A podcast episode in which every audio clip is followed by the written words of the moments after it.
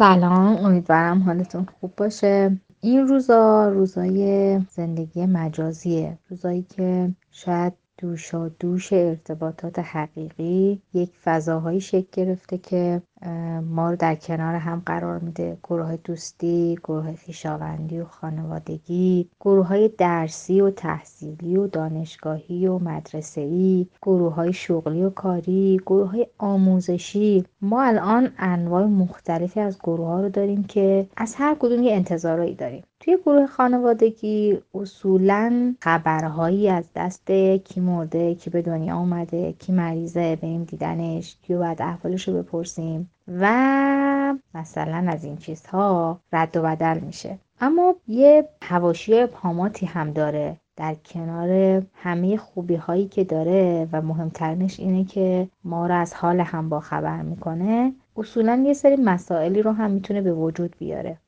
اون مسائل یکی از مهمتریناش سوء تفاهمه.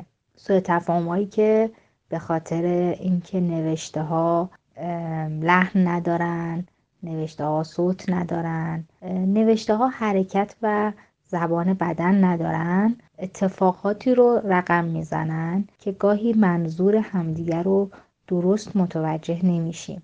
اما ما به مرور زمان داریم یاد می‌گیریم چطور روابطمون رو توی شبکه های اجتماعی و به اصطلاح گروه ها مدیریت بکنیم. تا اونجایی که تا جایی که میشه سوء تفاهم ها رو به حداقل برسونیم. اما این یاد گرفتنه نیاز به یه سری اطلاعات هم داره. یعنی ما باید در این حال که با تجربه داریم یاد می‌گیریم چطور گروه هامون رو کنترل بکنیم مدیریت بکنیم هیجانامون رو کنترل بکنیم سعی کنیم که تا اونجایی که میشه اون پیام هامون رو صدادار بکنیم تا با سوء تفاهم های کمتری به گوش طرف مقابلمون برسه. اما در کنارش بعد یک سری تکنیک هایی رو یاد بگیریم. که چطور می‌تونیم تا حد ممکن سوء تفاهم ها رو کاهش و صمیمیت رو در این فضا افزایش بدیم. حالا اگر که دوست داشتین و همراه بودین برای جلسات و